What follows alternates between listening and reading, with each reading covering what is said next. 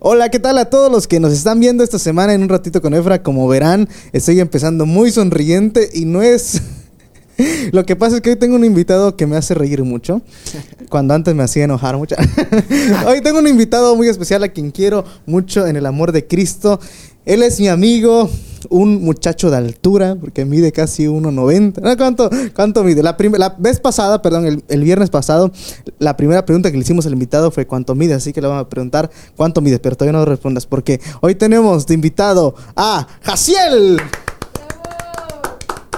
Dios bendiga a todos, a los que nos ven. Y a los que no nos ven. Y también Dios les bendiga. Un gusto estar aquí con todos ustedes y esperemos que esta plática sea de ayuda para ustedes también, como para nosotros, de bendición. Gloria a Dios. Gracias, Efra, por, por invitarnos. Estar aquí es algo nuevo para mí, pero lo estamos intentando. Ok, ok, ok. Así es, la pregunta, ¿cuánto mides? Mido 1,82. No, ese es, ese ciervo sí es de altura.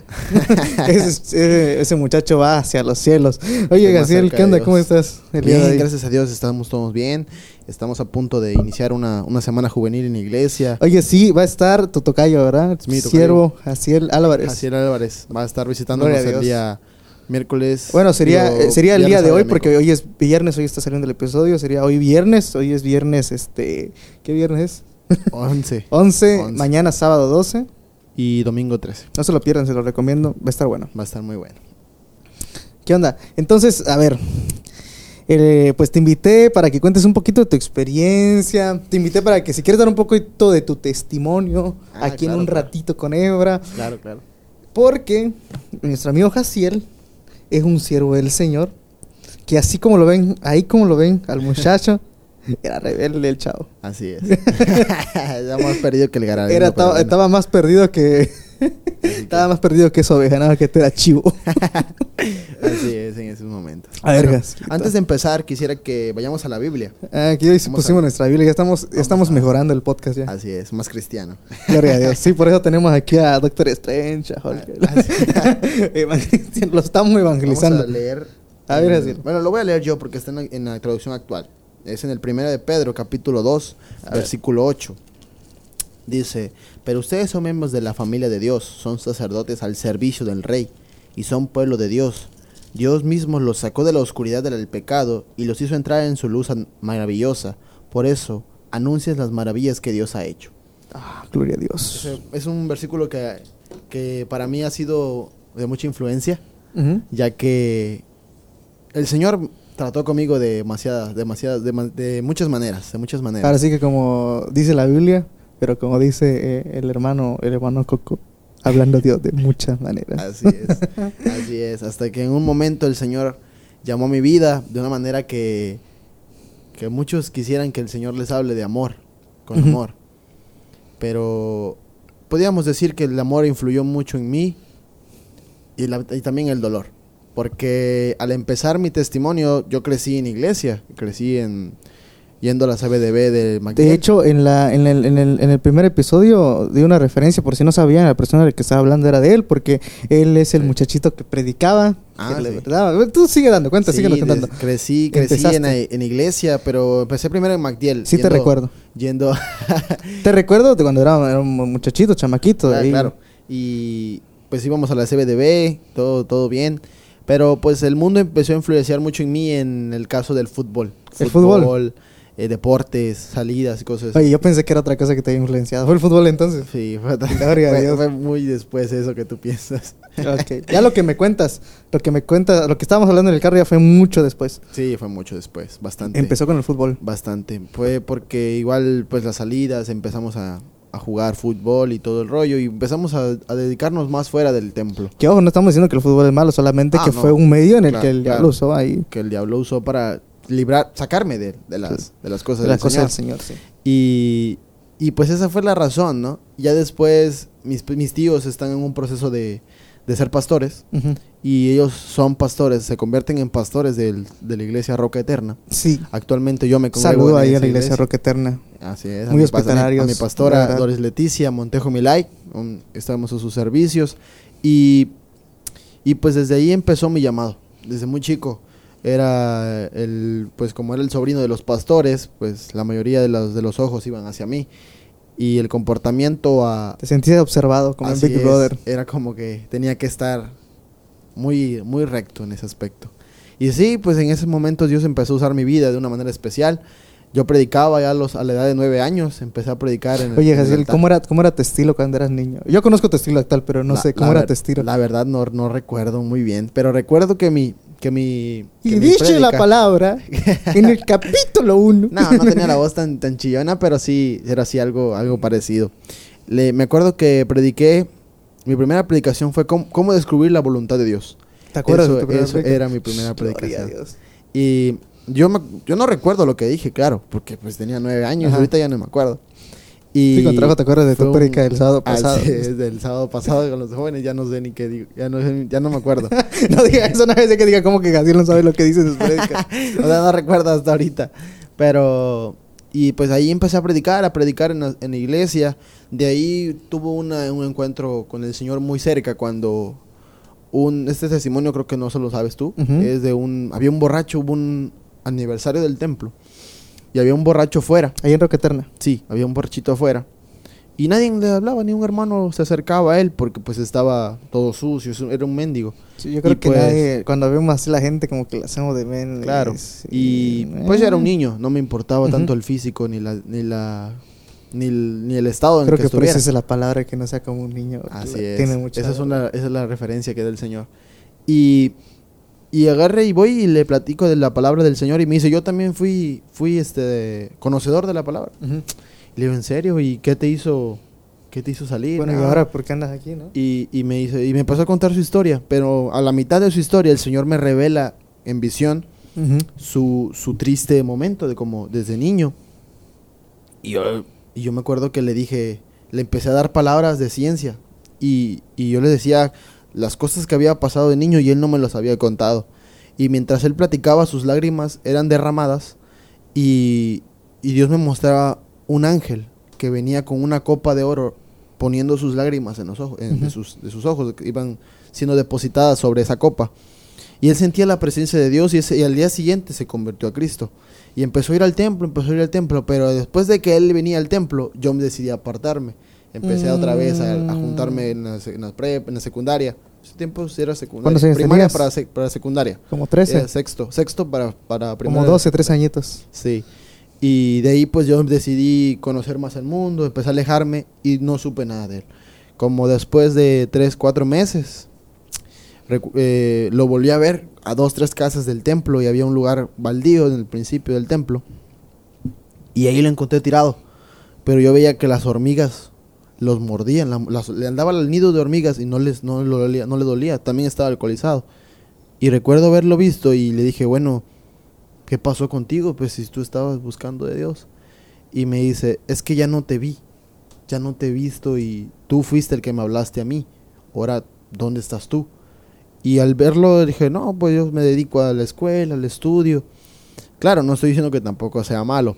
Y, Era tu excusa, tú estabas ahí. Ándale, me guardaba yo en eso. Estabas ahí. Y el hombre siguió en su camino. Volvió a los pies de Cristo gracias a mi, a mi tío. Bueno, Dios usó la vida de mi tío para volver a hablarle y siguió yendo al templo, me contó mi tío. Y después de un tiempo lo volví a encontrar. Ya estaba yo más grande, como de 15 años. Y después de 15 años, cuando yo tenía los 15 años, lo veo. Ya andaba con teléfonos, andaba bien vestido el, el hombre. Y después de 15 días lo volví a ver, pero se dedicaba otra vez a, a lo mismo, a estar en el, en, el, en el mundo tomando como siempre. Y después de los 15 días me entero que fallece. Y, y me Qué dice mi tío, esa alma, esa alma Dios te la entregó a ti. Y llegó el momento de que, y esa alma Dios te la va a, a pedir, te va, te va a dar cuenta, vas a dar cuentas por esa alma. Y yo dije, pero pues yo no estoy en los caminos del Señor, yo creo que no. Dios no va a tomarme en cuenta eso, pues ya yo bien chico. Y me dijo, no, sí, sí lo va, sí lo va a hacer. Y recuerdo, y pasé toda la secundaria aleja- alejado del Señor, sí iba al templo y todo, porque pues mis tíos eran los pastores. Si iba yo a visitar a mis tíos, era de que yo tenía que llegar al templo. Siete de la noche, los de los cultos, yo tenía que Ahí salir que de, estar su y calza, tú, de su "Ay, casa, otra perdón, vez, e ir al templo, en cualquier circunstancia. Yo, podía estar en culto, short, culto. podía estar en short y en chanclas. Yo le decía, no, yo lo hacía de maldad. No, tío, Caramelo. tengo short y chanclas, no puedo ir así al templo. No Y puedo. es que te decía, Y no, tío, no pasa nada. Así puedes entrar al templo, me decía mi tío. Y yo tenía que ir así en chancla y me daba vergüenza porque yo decía, no, pues yo, yo trataba una estrategia para no ir al templo. Y, y pues mi tío siempre fue insistente en ese aspecto. Pasó el tiempo y terminé en secundaria y en la prepa. Empecé a juntarme con gente equivocada. Gente muy, muy conocedora del mundo. Ahí la Ya. frase muy, muy sabia bien dicha, ¿no? El que Así con es. lobos anda, a ver aprende. Ayudar aprende, así es. Y empecé a juntarme con gente, gente que, que, que nunca me había llevado. Ujú. Empecé a experimentar muchas cosas. Además de que en otros lugares, en mi familia, era muy menospre- menospreciado. Ujú. Y, y yo lo que yo hacía, eh, lo que a mí me menospreciaban, yo menospreciaba a otras personas. Ujú. Yo les decía, "Ah, pues a mí me decían que era un estorbo, que no servía para nada. Ujú. Yo era el más débil para mi familia. Y ahora yo buscaba hacérselo al más débil que encontraba. Era bully. Así es. Yo hacía mucho bullying en la, en la, en la prepa, secundaria y prepa. ¿Por qué? Porque pues eso hacían mis familiares conmigo. Y empecé a hacerlo, a hacerlo. Te ellos. desquitabas, Así es, con los- descargabas con los, todo. con los más débiles, con los que yo encontraba más vulnerables, con ellos. Y yo empecé a juntarme y empecé a empe- a empezar a ver gente del templo en la secundaria y en prepa. Y, y decía, no, y me, y me daba pena este, portarme así, de esa manera con los, del, con los del templo. Pero pues yo veía que ellos eran peores que yo. Y aunque estos van al templo y son peores que Oye, yo. sí, sí, pasa luego esas situaciones en las que vemos y dicen, nah, pues ve cómo está ese, ese Así es.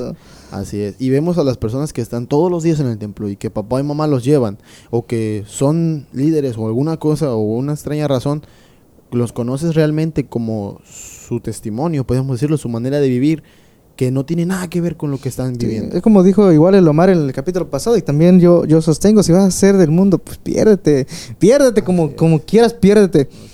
Pero no te andes involucrando a Así los es, terceros, porque- porque, pues, si no eres, ¿sí? ¿por qué proclamas ser cristiano? Ahorita me he dado cuenta muchas cosas. He escuchado muchas personas que dicen, no, es que yo no soy cristiano porque allá todos son santos. Yo digo, no, No, yo, yo, yo no soy santo, yo soy pat. Estás muy equivocado, le- les comento. ¿Por qué? Porque yo soy una persona igual que tú. Yo también fallo. Yo también le fallo a Dios como tú también. Cometo mis errores como tú también. Y soy de carne y hueso como tú lo eres. Y tienen esa, esa, esa idea errónea del Evangelio. Esa, esa idea errónea de que, de que tienes que ser muy recto. Que tienes que ser, este... No, que no debe- debes de guardar mucho el testimonio. Claro, lo Sí, debes hay de que hacer. guardar el testimonio, pero, pero Claro, tienes testimonio que- falso, no que- tampoco. No, claro, es- es- el camino del Señor no es nada, no es nada fácil, porque pocos entran por ese camino. Y por eso este tipo de personas que yo topaba, yo decía, no, pues es- pues si él está, él está peor que yo, y él va al templo, yo que yo, yo conozco. yo que ni voy al templo. Así es, ¿sí, Yo ni no? conozco, o sea, yo ni voy diario, ni sé, ni sabía tanto de la Ujú. palabra, pero toda la palabra, todo lo que leíamos, porque mi tío era una persona que nos veía sin hacer nada Ujú. y nos metía a su cuarto. Vengan, vengan, nos decía. A mí y a mi primo Ángel. Y nos ponía a leer, a leer, a leer. Nos ponemos a leer salmos, los evangelios, Gloria un a montón Dios. de esos. Y después que leíamos, nos mandaba. Ahora sí pueden ir a jugar. Pero ya era de noche, ya no había nada que jugar. y ahora sí podíamos ir a jugar.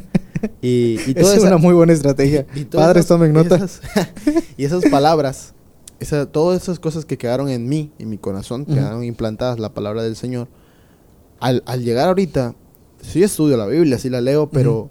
son conocimientos que ya, que ya sé. ¿Por Sí, qué? te agarra el recuerdo lo- también. Lo, lo- lo he estudiado. Y muchos jóvenes me dicen, no, les, le admiro, dice, porque de la nada te sacas de la manga la prédica. Le digo, es que no, que no se va de la manga. Dirás, que- supiera que tengo una semana estudiando. Además de la semana prédica. estudiando, pues todas esas enseñanzas, pues de tener un tío pastor o tal vez tú que has tenido familiares ministros, absorbes esa sabiduría. Sí, luego, Esa- no te pasa, bueno, ha pasado a mí, que de repente sé cosas, digo, oye, ¿cómo lo sé? Y me Así acuerdo que lo es. escuché en alguna conversación de- Así es. en que estábamos ahí, entre los pastores, entre todos. Eso, y todo, estar con personas que, que, que, que son sabios te influye mucho, porque como dicen, pues si tú eres- si te juntas con los malos, se te pega lo malo. Se te pega lo Pero malo. si te juntas con gente buena, lo bueno se te va a pegar, la sabiduría, el poder, todas esas cosas empiezas a, a ver, a notar. Y, y todos esos- los jóvenes me comentan eso, me dicen, es que tú, nada más de la nada. Le digo, pues no, no Pues es no tan de la nada. Pues no es tan de la nada porque pues siento la, siento la, la presencia del Señor está ahí conmigo, claro. Tengo mis altas y mis bajas como todos jóvenes, pero pues ahí, pero perseverando hasta el, hasta el fin, hasta que venga nuestro Señor. Y el parte de mi testimonio fue eso, eh, el estar leyendo la palabra del Señor. Después de juntarme con gente que no me convenía, eh, empezaron las empezaron las drogas. Las drogas, muchas cositas más, las la pornografía, muchas cositas que empezaron a influenciar mi vida. Y después de las drogas vinieron el alcohol, vino mucho el alcohol, las salidas ya. Bueno que aquí no tenemos alcohol y trajimos... Bueno, yo, a mí no me gusta mucho la coca, si alguien me quiere regalar, Pura- yo traje Pepsi. Pura Pepsi. Pura Coca. Pepsi y coca al cierre. Ahorita pues yo tenía 16 años, pues, he sido alto siempre, desde los 15 años he sido alto y, y notó otra otra edad. Yo nomás llegaba a los antros y pásale, No te pásale. pedían el ID. Nada, no me pedían nada, ni la cuenta de banco ni nada, sino pásale. Y rapidito pasaba. Y no tenía ni un problema. Y ahí empecé a conocer el mundo, ese tipo de mundo. Empecé a conocer mujeres, Ahora sí que los placeres de este mundo. así es, el alcohol, las drogas, todo eso. Empecé a juntarme con gente de... Primero pasó el cigarrillo. Antes me juntaba mucho con, con mi amigo Sanavia, Francisco Sanavia, que le mando un saludo ahí donde está, donde se encuentre. Él y yo criticábamos mucho a las personas que fumaban. Ajá. Éramos, ay, esos fuman, son unos nacos.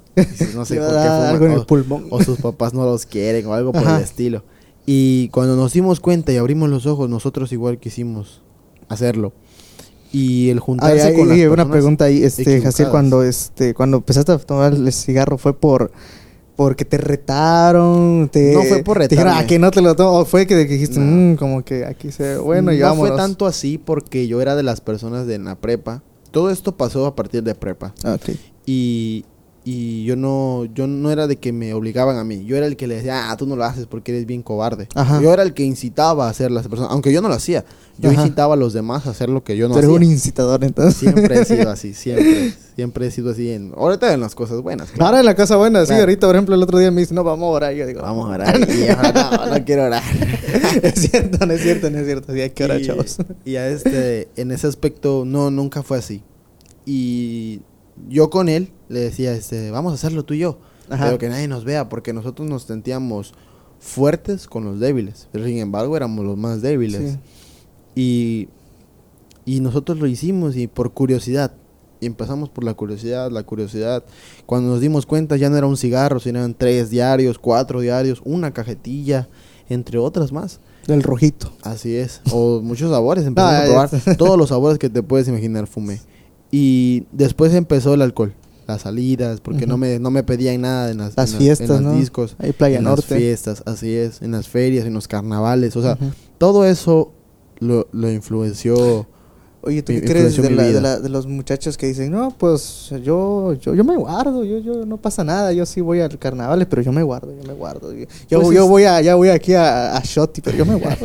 o sea, mis amigos toman, pero yo no, yo, no, tomo. No, Yo pues solo me voy a divertir. Yo lo único que sé que el que fue, el que juega con fuego se puede quemar. Es Exactamente. lo único que el- pues que pues que si eres una persona que se guarda, entonces ¿a qué vas? Pues sí. ¿A qué o sea, vas? ¿a qué A va, perder eh? tu tiempo nada más. O sea, si no vas a ir a una disco Vas a ir- tomar. vas a ir a, a buscar una pues, tentación para vencerla. Sí, yo sé que es para bailar y todo lo que tú quieras y, y tomar si tú quieres. Pero es parte de. No puedes ir a jugar un videojuego si no agarras el control. O sea, No, pues sí. es algo que no se puede hacer. Y es lo que siempre he dicho. No juegues con fuego porque te puedes Te vas quemar. a quemar. Y, y ese aspecto lo, lo intenté yo. Empecé a, empecé a ver que ya era más famoso con mis amigos, con el grupo de, de amigos, de que era mejor tomar que ser el más inteligente, que era mejor fumar que ser el más inteligente, era mejor drogarse que ser el mejor futbolista, todas esas cosas. Y poco a poco empecé a influenciarme en eso. Caí muy bajo, muy bajo en las drogas, muy bajo en el, en el alcohol también. Me perdía mucho, mis familiares ni enterados estaban y yo estaba por otro lado. Estu- estuve hasta en Isla Guada tomando y mis familiares ni Oye, te fuiste lejísimo, chaval. Sí, y recuerdo que, que una, una vez una hermana me vio así tomado Ajá. y me dijo, tú vas a ser un gran predicador. Y tomado. ¿Y tú yo, qué yo me reí nada más de ella y dije, no, pues esta mujer es... Yo, seguro- yo soy el que está tomado y está Ajá. diciendo tonterías. Y me reí. Nunca pensé que el Señor me llamara. Casi le dices a esta borracha, yo no. y tú estabas, pero hasta atrás. Claro. Y el Señor eh, permitió que el, que el enemigo llegase a mi vida. ¿De qué manera? Yo empezaba a, hacer, a dar vueltas en mi bicicleta, pero me movía en bicicleta y empecé a sentir que me seguían. Pero nunca había sentido eso, jamás. Siempre tuve la cobertura de, de mis abuelos, de mi abuela Adelia y de mi tío, el, de mi tío Esteban, el pastor. Siempre oraba mucho por mí y sentía esa cobertura del Señor a través de mí. Siempre me cuidaba en los momentos muy difíciles, siempre el Señor estuvo ahí. Y en el caso de, de eso, creo que Dios lo permitió para eso. Y empecé a sentir que me seguían, que me seguían mucho y volteaba y no había nada y empecé a sentir mucho miedo. Recuerdo que yo iba para mi casa, a dos cuadras estaba de mi casa y recuerdo que doblé hacia mi casa y seguí recto hacia- y vine a casa de mi tío. Y le dije, tío, siento que me siguen. Y la verdad, nunca lo había sentido. Y me dice, es tiempo, güey, es tiempo que vengas a, a los pies de Cristo. Porque esa es una palabra que muchos, que me ha quedado mucho y espero que también quede mucho en los jóvenes. Porque cuando Dios te, te toca, cuando Dios te observa y Dios Cuando te Dios está ahí. señala y Dios te marca, no hay nada que puedas hacer. No hay nada. Con, con que te alejes demasiado, con que hagas lo que hagas, siempre el final del camino será ante Dios. Sí, te vas a encontrar con el Señor Siempre, algún día. siempre. Yo, y yo decía, y por más que yo decía, no, es que mi, mi tía toda la vida ha estado en el templo. Y yo la veía que mi tía no tenía nada. No tenía nada. Y, y luego yo decía, bueno, pues mi tía no tenía tantos lujos como yo, tal vez yo lo tenía. Mi tía no salía tanto como yo lo hacía. Pero, pero tenía algo que, que el gozo que ella tenía. ¿Qué te hacía falta hacer? Algo que ella tenía, yo no lo tenía. El amor, el gozo, nunca lo tuve. Cuando eh, empezó señor, el Señor a hablar a través de, a través de sueños, yo empecé a soñar mucho, mucho, soñaba muchas cosas. No pesadillas ni nada de miedo. Soñaba cosas como que no tenían sentido. Y yo soñé una vez que, como la, ¿has visto la película de Pixeles? Sí. Así como si habían tres nubes y en las tres nubes habían tres animales. Ajá. En la última nube había un pavo real dorado. Pero ese pavo, caían los dos animales de los dos pisos de las nubes, pero el pavo real prevalecía. Y yo decía, bueno, ¿y qué significa eso? O sea, habían sueños muy absurdos. Yo decía, bueno, ¿qué? bueno, ¿será Luego que comí soñaba mucho con demonios que querían entrar a mi casa, pero no podían, chocaban en la puerta y chocaban en las paredes. Y, y yo le decía eso a mi- los sueños, se los contaba a mi tío. Le digo, tío, ¿qué es esto? ¿Qué significa? Y me decía, dame chance, te voy a dar luego la, la- el significado. Cuando en eso me decía, todas las cosas que tú tenías ya, que tú habías puesto en niveles, ya descendieron. El alcohol, los amigos, familia, todo lo que tú tenías, ya descendió. Ahora estás solo, ¿verdad? Y sí, yo me sentía completamente solo. Tenía amigos, estaba rodeado de amigos, pero vi una soledad terrible. Estaba rodeado de dinero, también estaba vacío. O sea, tuve, tuve lo que todo joven tú quiso desear. Claro, no excesivamente, pero lo que un joven A ver, pero bueno, los dos jóvenes lo único que quieren es que usted tenga ahí fiesta todos los días, tener Claro. ahí dos, dos que tres muchachitas por allá. Así es. Y, Y pues tenis, ropa, to- todo eso los tuve. Y, y llegó el momento que yo empecé a, empezar a vender lo que ya tenía. Vendía yo mis tenis, lo que tenía, los vendí. O sea, tenía muchas cosas que tenía y los empecé a vender con tal de tener dinero. Perdí un empleo que ganaba muy bien y todas esas cosas, ¿no? Y empecé a quedar vacío, vacío, vacío. Y ya no había nada que me sustentara. Y recuerdo que una noche mi, mi, mi mamá me dijo, vamos al culto, hijo. Y le dije, no, mamá, no quiero ir.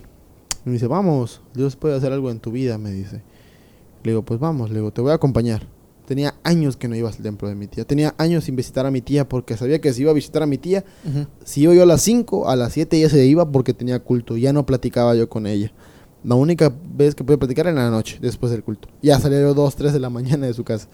Y ya le digo, no, pues vamos entonces, te acompaño. Y venía un siervo del Señor, que ya cuando me conocía desde muy chico. Ajá. Y, empezó, y yo había soñado con, con la historia de José. Yo había soñado con la historia de José, que lo mismo que había pasado José, que, sus, que su propia familia lo, lo, lo traicionó, lo mismo pasaba yo.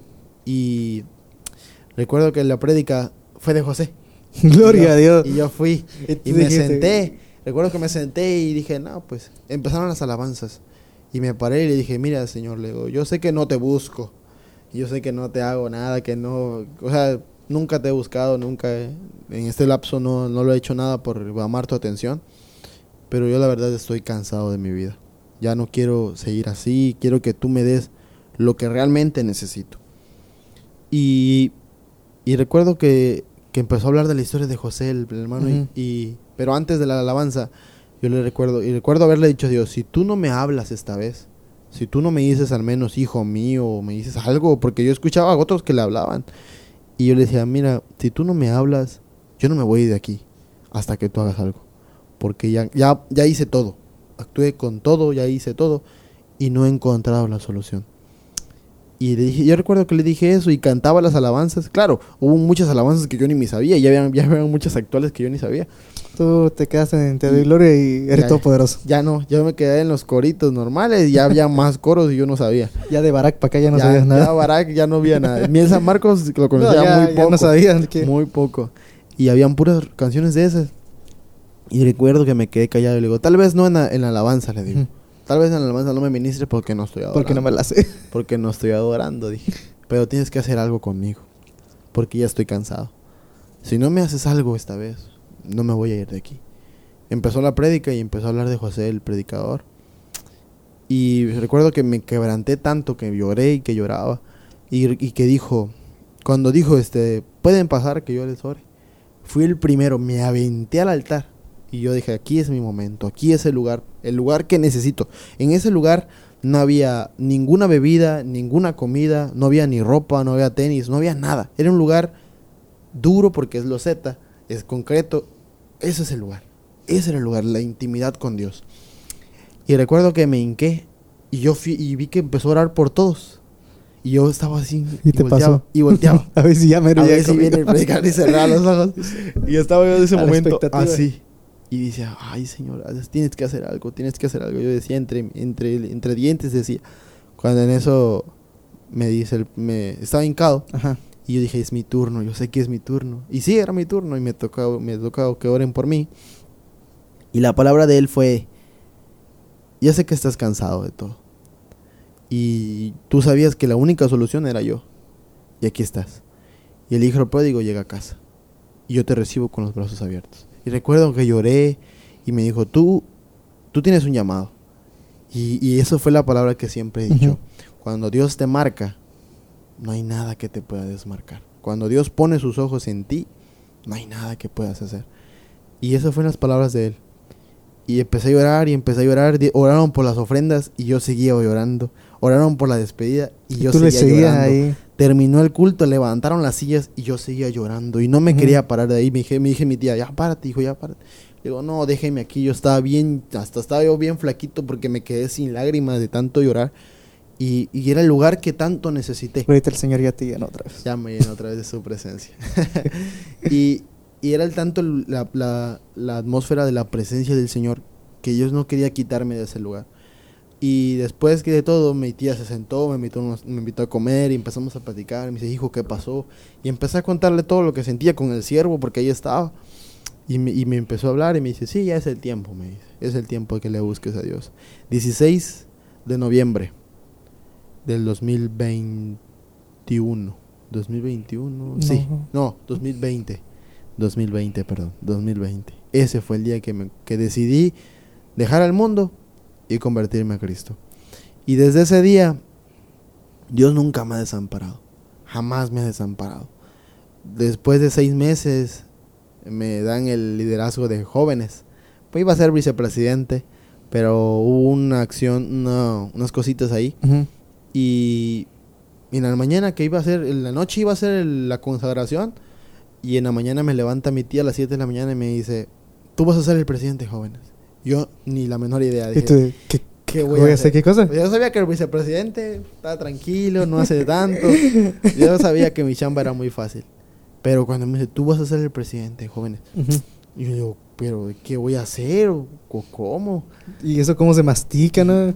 Nada. ¿Con qué cubierto? ¿Con cubierto? No ¿Con la mano? ¿Cómo se con tortilla? Empezaron los cultos, nada más como cuatro jóvenes, y yo les hablaba todo atravesado, ni sabía lo que decía. Agarrabas la Biblia ¿no? y la abrías aquí, a ver, hermano. ¿De dónde salía? ¿Qué Vamos? Ah, vamos a leer.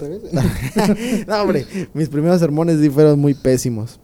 Y recuerdo que empecé a buscar a Dios, empecé a buscar mucho de Dios. Que Dios me diera, que Dios me diera la sabiduría para poder predicar. Ujú. Y no podía, y no podía. Y recuerdo que ese día ayuné, ayuné esa semana, ayuné. Y dije, me preparé tanto para, ese, para esa prédica. Yo dije, me sentí Héctor Delgado predicando. Ya sé que lo vas a contar. No, hombre, me sentí... o ah, esto te la sabes. sí. Yo me sentí Esta Ah, yo me sentí Brian sabes. Caro predicando. Cuando me bajo del altar y, y me dice una joven, este, oye, Jaciel, discúlpame, es que no te entendí nada. No, sé, no, no es la joven que está aquí presente. No, esa no es la joven, no es la joven. Esa joven te dijo, te entendí todo. Ella todavía no llegaba al templo. Vamos a pasar ese... ese- Y me dice, no te entendí nada. no te entendí nada.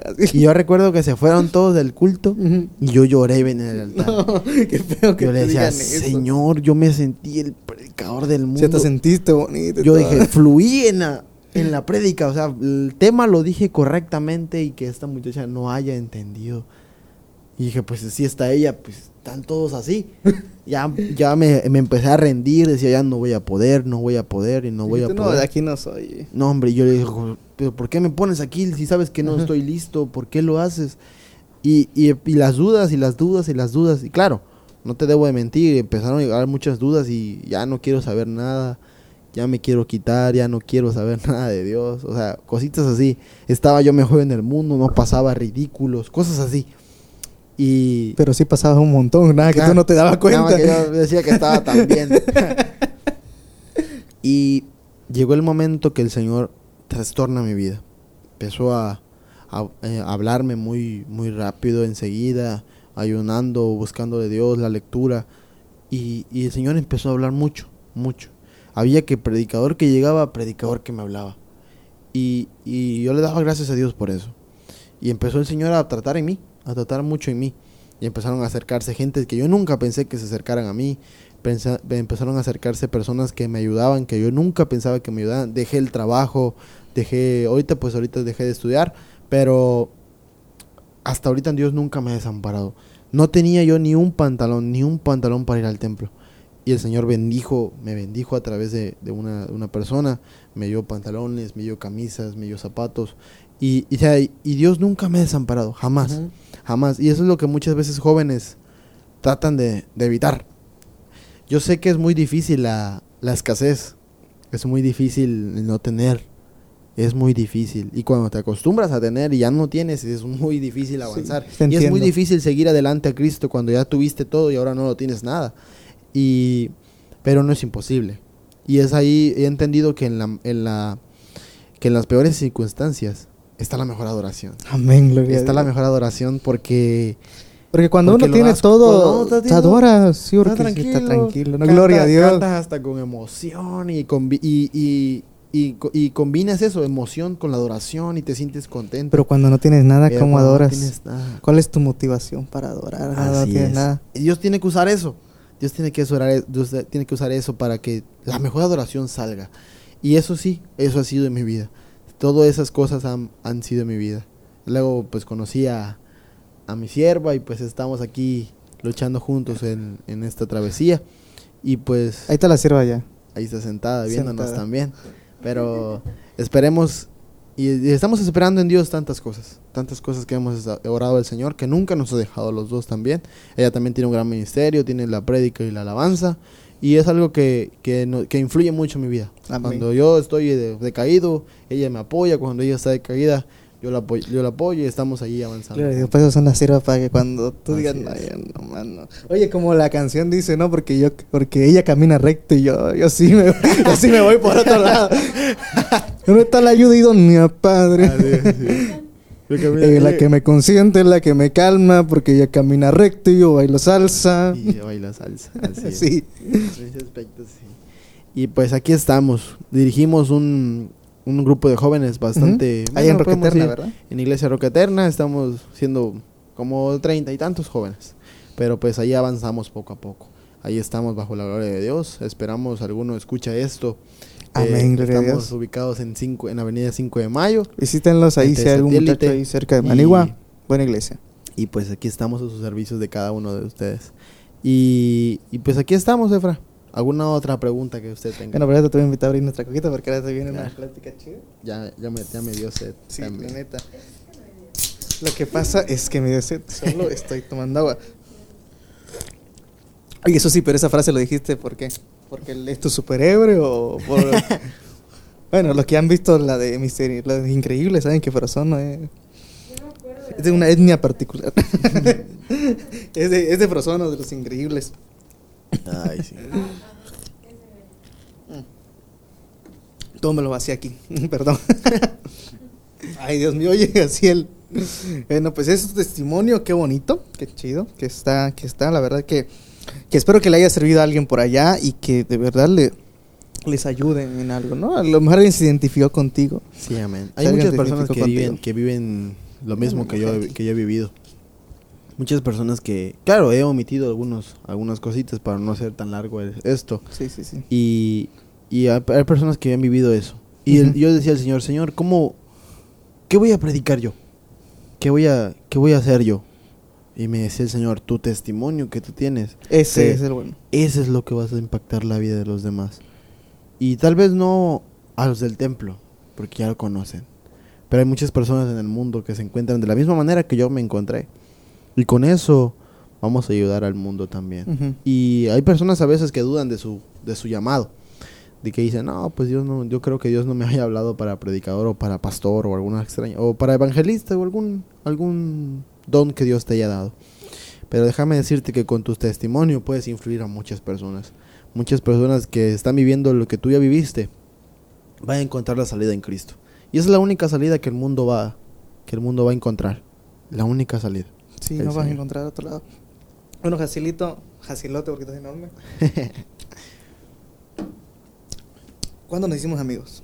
Omar ya lo mencionó, ¿te acuerdas? No recuerdo qué fecha fue, pero fue hace un, hace un año y medio, ¿no? Fue en 2020, 2020, un 2020. poquito después de que te convertiste. Sí, creo que sí. Ujú, Más o Eh, menos. Sí. Eh, así él y yo somos amigos hoy en día, pero no lo éramos antes. Sí, no éramos antes. Eh, mi amigo Jaciel, ya se lo he dicho, ya nos hemos perdonado, yo lo detestaba y yo no le caía bien tampoco. Pues no. Teníamos este conflictos de intereses, Así teníamos opiniones contrarias. eh, eh, él, él era crítico en el hermano y era presumido. Un poquito de todo. ¿Qué pensaste de mí la primera vez? ¿Cuándo me conociste? Pues al principio, te seré sincero. Desde que te lo he dicho. Sí, ya me lo has dicho, pero por eso, pero la gente quiero que lo sepa. Pues el tiempo ese, pues era, era una persona muy, muy presumida, podríamos decirlo así. Ajá. Y también, pues que era muy... ¿Cómo que esas personas que quieren estar ahí siempre? ¿Por qué? Porque yo recuerdo... Bueno, yo no estuve ese culto porque yo llegaba a su templo. Y yo ya después del templo me iba a la disco. Era algo, Sí, gloria a Dios, tan, tan ordinario que hacía yo mucho. Saliendo del servicio. Saliendo del servicio, vámonos a tomar. Y pues no estaba bien, claro. Y me acuerdo que falté a ese culto y creo que tú estabas rifando un disco tuyo. Sí. Y, y yo dije, yo me lo quiero sacar porque que por pura por puro morbo. Sí, a ver qué onda con qué este canción vato. sacó y criticar qué, qué feo canta o algo por el estilo. Y al principio, te seré sincero, no, no me gustaba mucho tu, tu tipo de, de chanteo, de, de flow. Y ya criticaba mucho a Efra.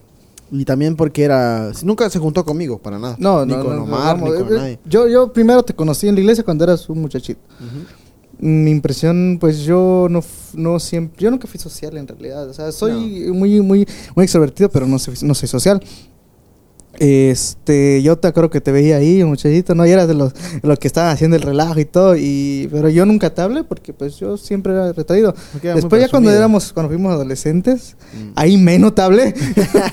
pero pero fue como que ya nos empezamos a agarrar odio, incluso antes de las circunstancias que pasaron, te- que Sí. tal vez algún día contemos Por muchas cosas. antes, aún antes de cualquier cosa, este, pues yo creo que por el hecho de que te veía ahí con, con Omar hablando y de repente como que sí me daba cuenta y yo decía, bueno, y este chavo, ¿qué onda? Y luego para acabar la molar pasaron algunas situaciones extra que terminaron de, de, de, este, de, de fomentar ese odio hacia ti.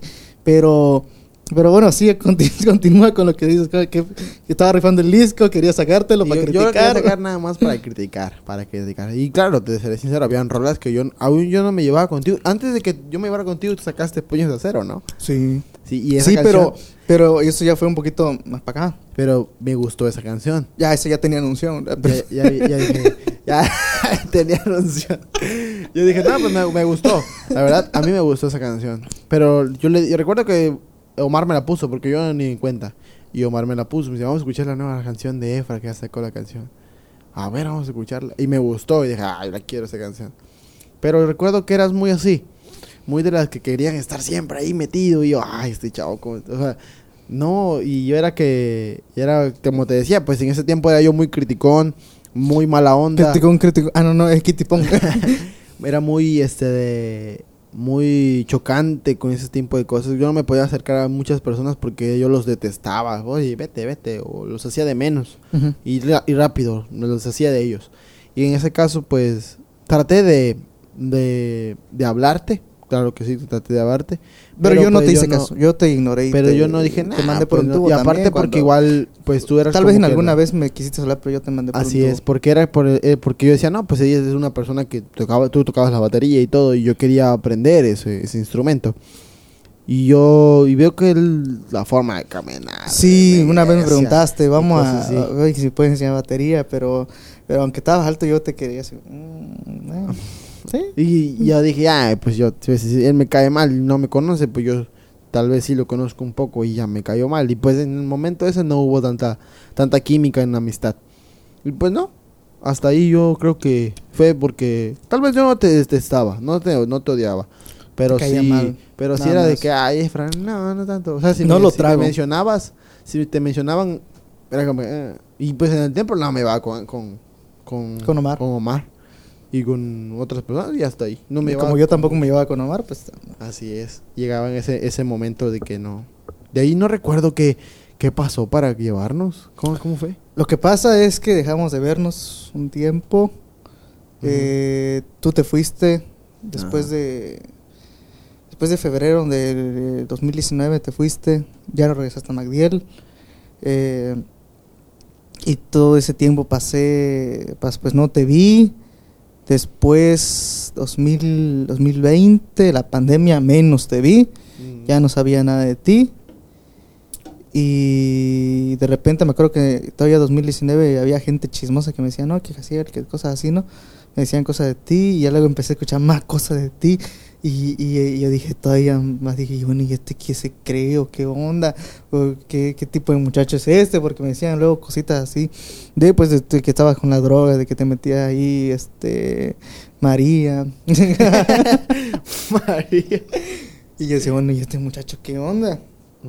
Ya se me ha bajado un poquito el odio por ti, pero, pero todavía quedaba como, bueno, ¿y este que se cree, hijo del mundo, no? Que es cristiano, según, Ajá. no que va a ir al templo, porque pues yo no sabía que andaba, yo no sabía que andabas luchando con, con tu con tu salvación y eso, pero yo sí me quedaba, bueno, ¿y este muchacho qué onda?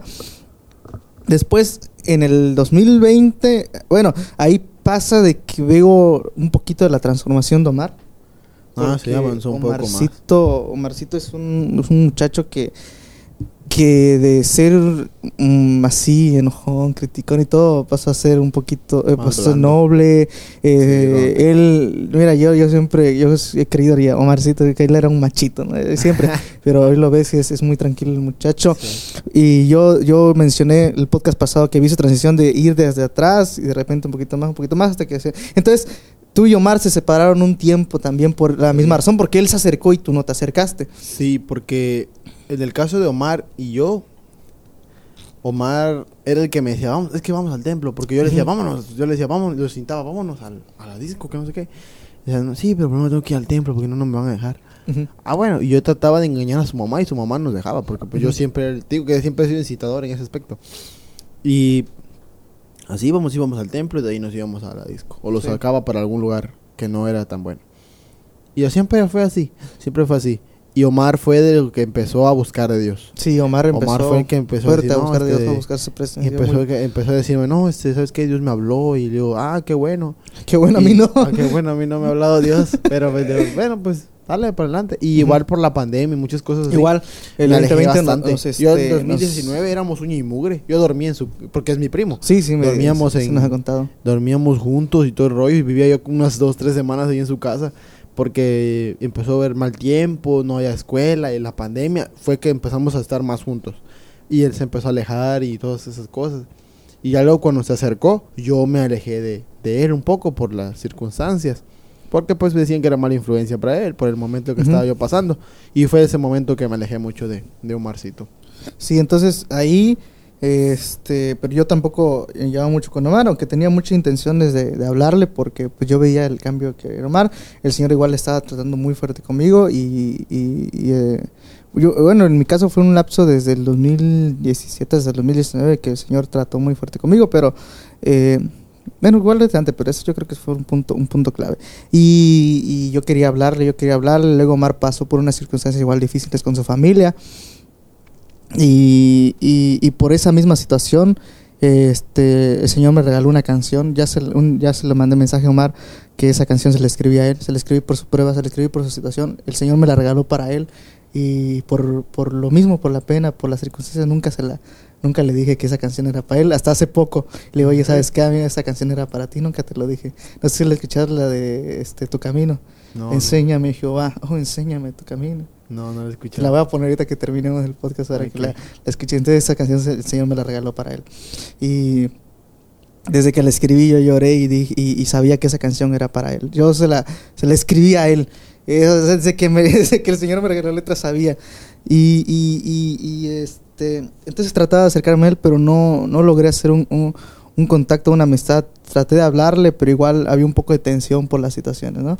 Eh, después el Señor pues permite que haya la pandemia, me quedo en la iglesia a servir para las transmisiones, dejo de ver a, los dejo de ver a todos.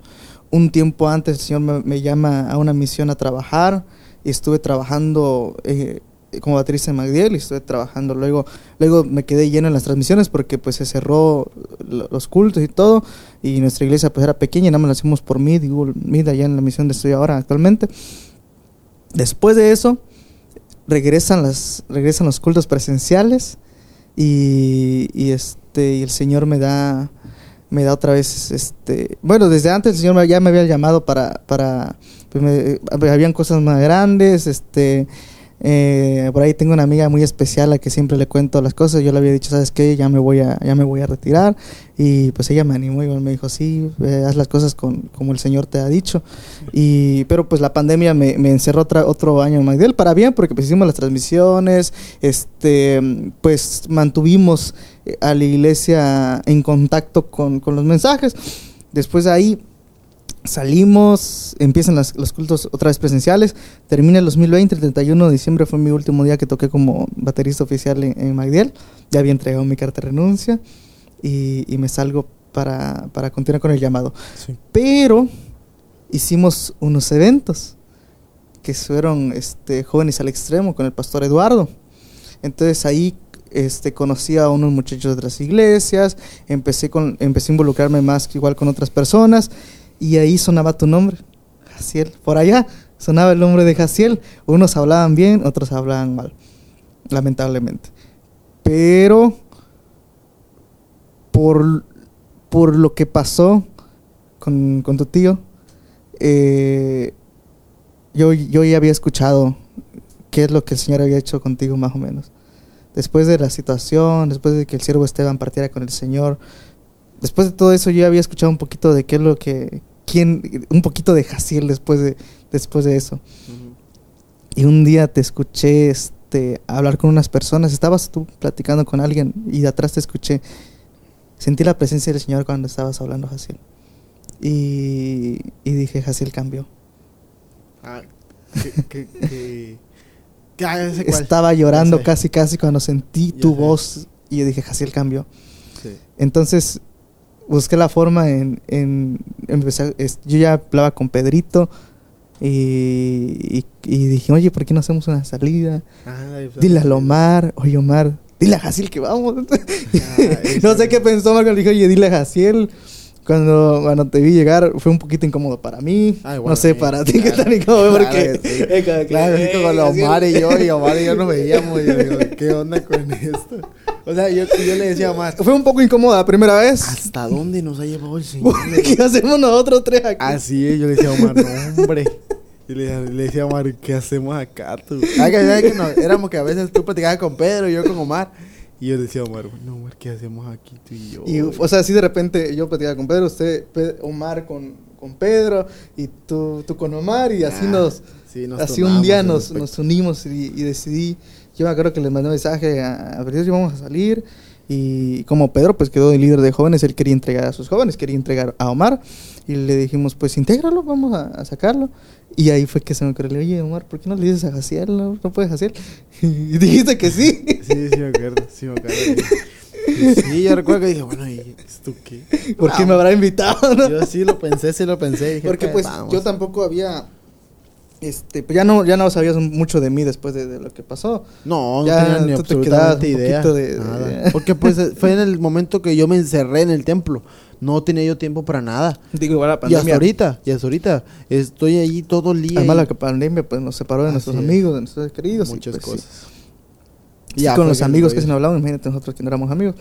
Y ahí fue donde volvimos, donde nos juntamos, nos comimos nuestra torta, tuvimos nuestra primera plática juntos, Sí. contamos nuestros testimonios, contamos un poquito. Sí, sí este, recuerdo, sí recuerdo. Yo soy muy la- sentimental. Después del, después del tiempo ese, hicimos el, el evento, ¿no? Y después de ese Las dijimos, oye, ¿por qué no hacemos un evento para la gloria del Señor? Sí, sí recuerdo. Y, y, y gracias a esa amistad nos unimos para hacer un evento, Magdiel, 23 de julio, y Dios es Amor y Roca Eterna. Sí. Fue un evento muy bonito, el Señor se derramó muy bonito. Y, y ¿sabes qué? Era el primer evento que organizábamos. Fue el primer evento que Pues organizamos yo no tenía juntos. ni una idea de cómo se hacía eso. Y después de todo eso, pues fue como que dije, pues para algo el Señor nos ha juntado para bien y, y ese ha sido el propósito de, de nosotros cuatro, el trabajar para el Señor. Cuando es separado, todos trabajamos en áreas separadas, Pedro está en su iglesia, estoy en mi iglesia, en tu iglesia, pero cuando nos juntamos hacemos cosas como esa, Sí. No.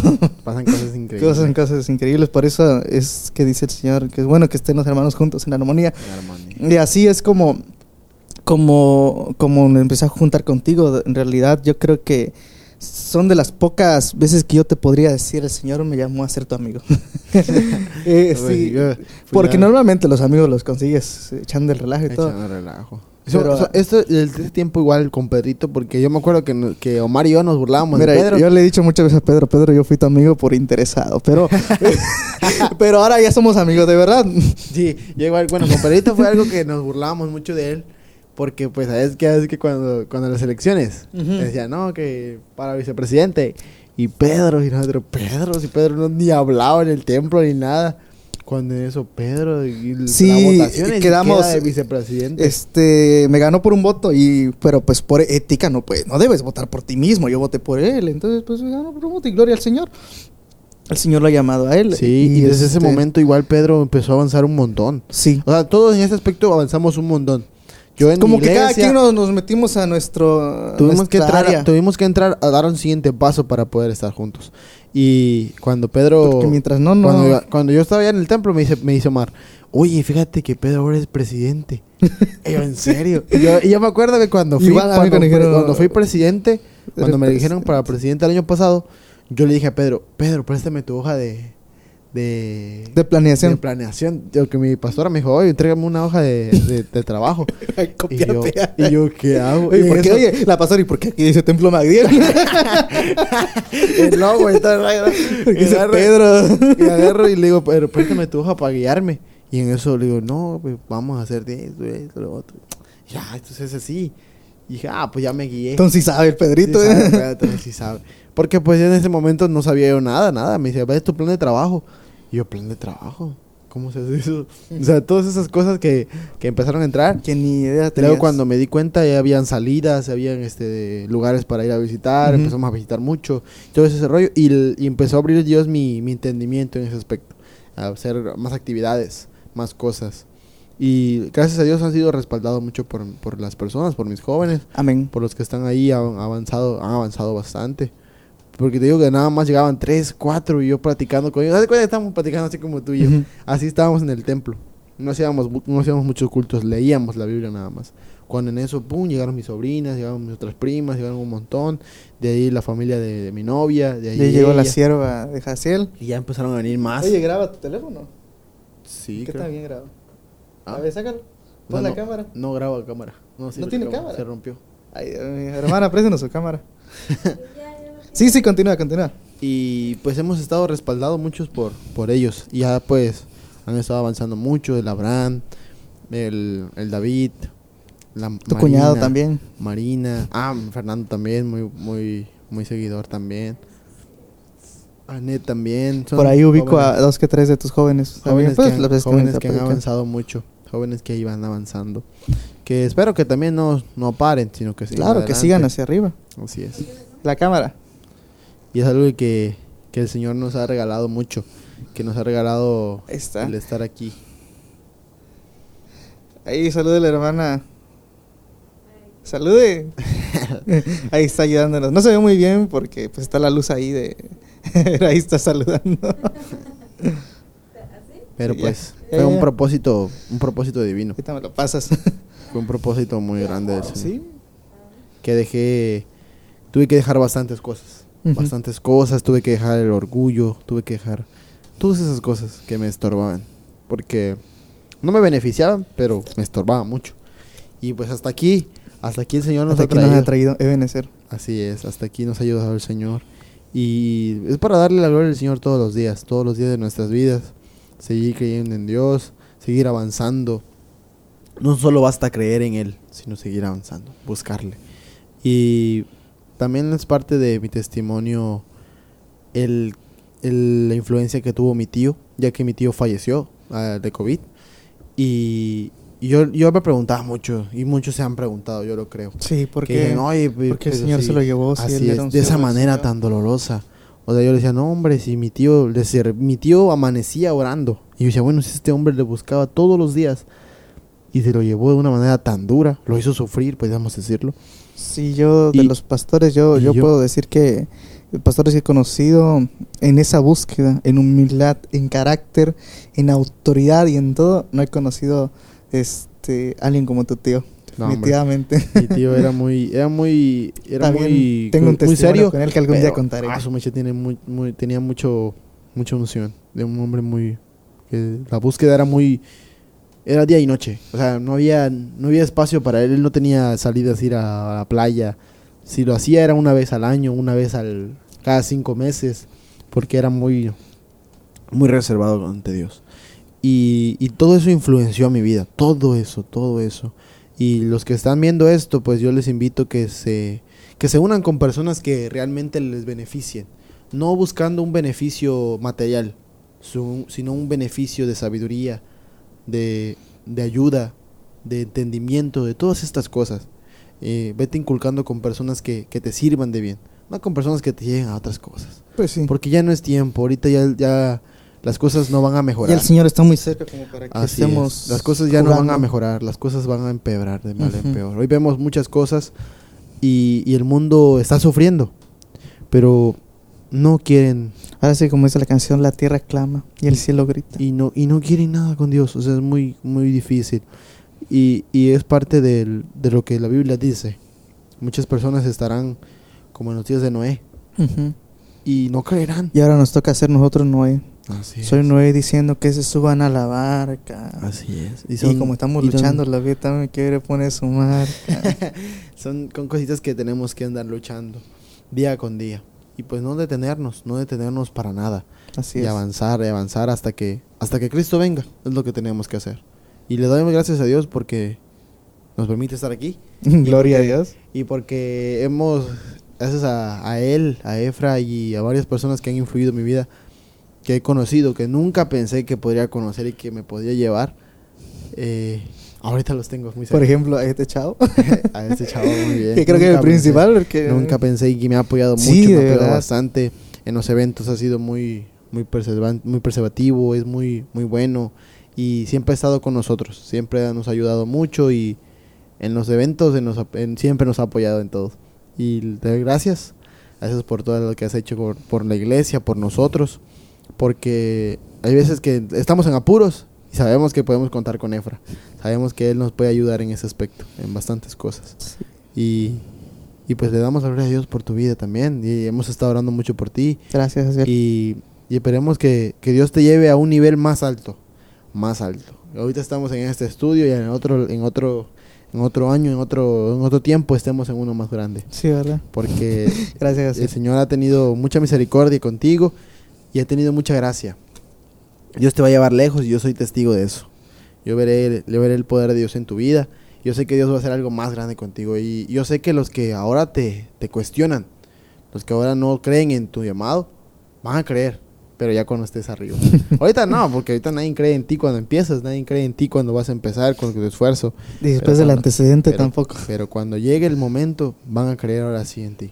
Y yo, Jaciel, yo te puedo decir gracias por haberme enseñado y ayudarme en el proceso de, de perdonar, perdonar a mucha gente porque personalmente fui una persona que guardó un poco de rencor en su corazón, no solamente a ti, a mucha gente y este y me ayudaste a aprender a perdonar y sanó mi corazón de muchas de muchas formas, de muchas maneras, porque dije si pude perdonar a Jaciel, que no pueda perdonar a otra persona. Y gracias por, por darme palabras de ánimo cuando a veces igual de repente estoy, digo, no, como que no se puede, no se y de repente estamos platicando y digo, no, tiene que poder, Tiene vamos, que vamos a hacer, se puede hacer, se tiene que hacer y se va a hacer por, por abrirnos las puertas de, lo- de oportunidades también, porque, porque si no, eh, bueno, primero que nada, sin el Señor no son nada, pero si no tuviéramos las oportunidades que tenemos, si no tuviéramos un lugar donde hacer las cosas, no, no se podría hacer. Y gracias porque gracias a ti se han abierto las puertas de Roca Eterna y hemos hecho eventos ahí, este, nos has apoyado en muchas cosas, ahí cargando equipo, echándole ganas, ¿no? Dando, dando el evento. Todos tenemos nuestra área en que, en que trabajar y yo creo que también, Jaciel, que algún día el Señor también te va a llevar a un lugar muy grande. No sabemos cuál, cuál es específicamente, pero sabemos que ha sido llamado a anunciar sus palabras. Así es. Y hasta la voz te dieron de predicar. Sí, Pero amén, sí, amén. esperemos que sí. Y pues mientras sigamos juntos este, físicamente, eh, lo- los siervos, Así es. por el próximo episodio. No, todavía falta Pedrito. Falta Después de eso ya tendremos Y los ahí cuatro. Nos unimos los cuatro. Entonces, este, yo creo que algo el Señor puede hacer contigo, con él, con Omar, conmigo, con todos los que nos topemos y así como has marcado mi vida, espero que todas las personas con las que te topes marques su vida. Y ahora ya para terminar, me gustaría que vayas a la cámara de allá, a tu cámara principal, la Sony, Sí. y le dijeras algo a los que nos están viendo, algo que venga de tu corazón, algo que digas, el Señor puede decirme esto. ¿Qué Pues le mira. dirías a los que a nuestros espectadores cristianos, no cristianos, este adultos, chicos, jóvenes, alguien que Jóvenes necesite que tal vez ya hablarle a, la- a los jóvenes que ya saben como que es algo absurdo ya. ahí esa cámara? Es que es algo absurdo hablarle a los jóvenes que ya saben, porque ya lo saben. Es hora de hablarle a los jóvenes que les hace falta conocer a Dios. Es momento de que encuentres la salida a todo lo que tú, en lo que estás pasando. Es un momento de soledad, de tristeza. Ahí está Dios. Y muchos dicen, no, no creo que esté alguien ahí. Sí, ahí está Él. Yo lo creo y yo sé que Él está ahí. Y en el momento de, de- de- del más, el más duro, el más difícil, tal vez en esta pandemia, perdiste a muchos seres queridos, perdiste a, a lo que más querías. Pero déjame decirte que en este mundo perderemos muchas cosas. Pero el que nos espera no habrá tristeza y dolor. Y yo te invito que en algún momento te sientas solo, triste. No te acerques a una iglesia. La iglesia no hace nada. La iglesia está llena de personas imperfectas buscando Como tú y la, como yo. perfección, la perfección en, en Cristo. Lo único que te puedes acercar es a Dios. Tal vez no te, no te des la oportunidad de conocer una iglesia, pero da tu, o practica con el Señor de una manera como platicas con, un- con un amigo, con un compañero de, de escuela o de trabajo. Trata de, de concentrarte con Dios. Y después que tengas un encuentro con Dios, acércate a un lugar para buscarlo, un tabernáculo, una iglesia, una congregación. Y podrás ver la mano de Dios en tu vida. Y tal vez en estos momentos dudes mucho, dudes de que Dios pueda hacer algo en tu vida, pero déjame decirte que así yo también he estado. De esa manera de que Dios no puede hacer nada en mi vida, Dios puede hacer algo grande. De lo, de- lo más vil y menospreciado, Dios puede sacar algo a, a su luz admirable. Y como les decía al principio, en, en segunda de Pedro, en primera de Pedro, perdón, capítulo 2, versículo 8. En la, en la Reina Valera dice.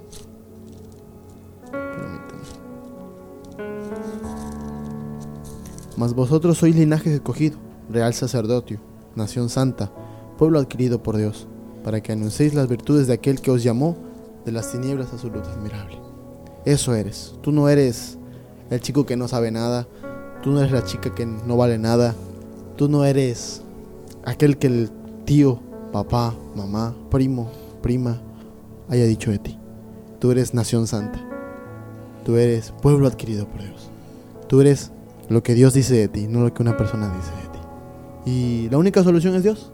Es lo único que te puedo decir. Es lo único que, que te puedo declarar yo en mi vida porque lo que, lo, que me cambió a mí te puede cambiar a ti. Tal vez no es un psicólogo, tal vez no es un, una plática, tal vez no es alguien que te escuche, tal vez no es alguien, no es un libro, tal vez. Pero lo, yo te puedo decir que realmente lo que realmente cambia es Cristo. Cristo es la única solución, Dios. Y, y sí, sé que muchos has, has escuchado de muchas personas que dicen que Dios no existe, pero déjame decirte que mi vida la cambió. Que la persona que dice que no existe, Él cambió mi vida, así como puede cambiar la tuya. Dios les bendiga. Amén, gloria a Dios. Y bueno, así gracias por estar aquí, gracias por acompañarnos, gracias a los que escucharon, a los que se quedaron hasta el final. Este episodio está disponible en Spotify, está disponible en Apple Podcast, está disponible en Google Podcast y en otras plataformas digitales. Gracias por escuchar, gracias Jaciel por venir, gracias por este momento agradable. Nos echamos más de una hora, pero pero fue agradable la plática y gracias por ser mi amigo, gracias por ay- ayudarme y por todas las cosas.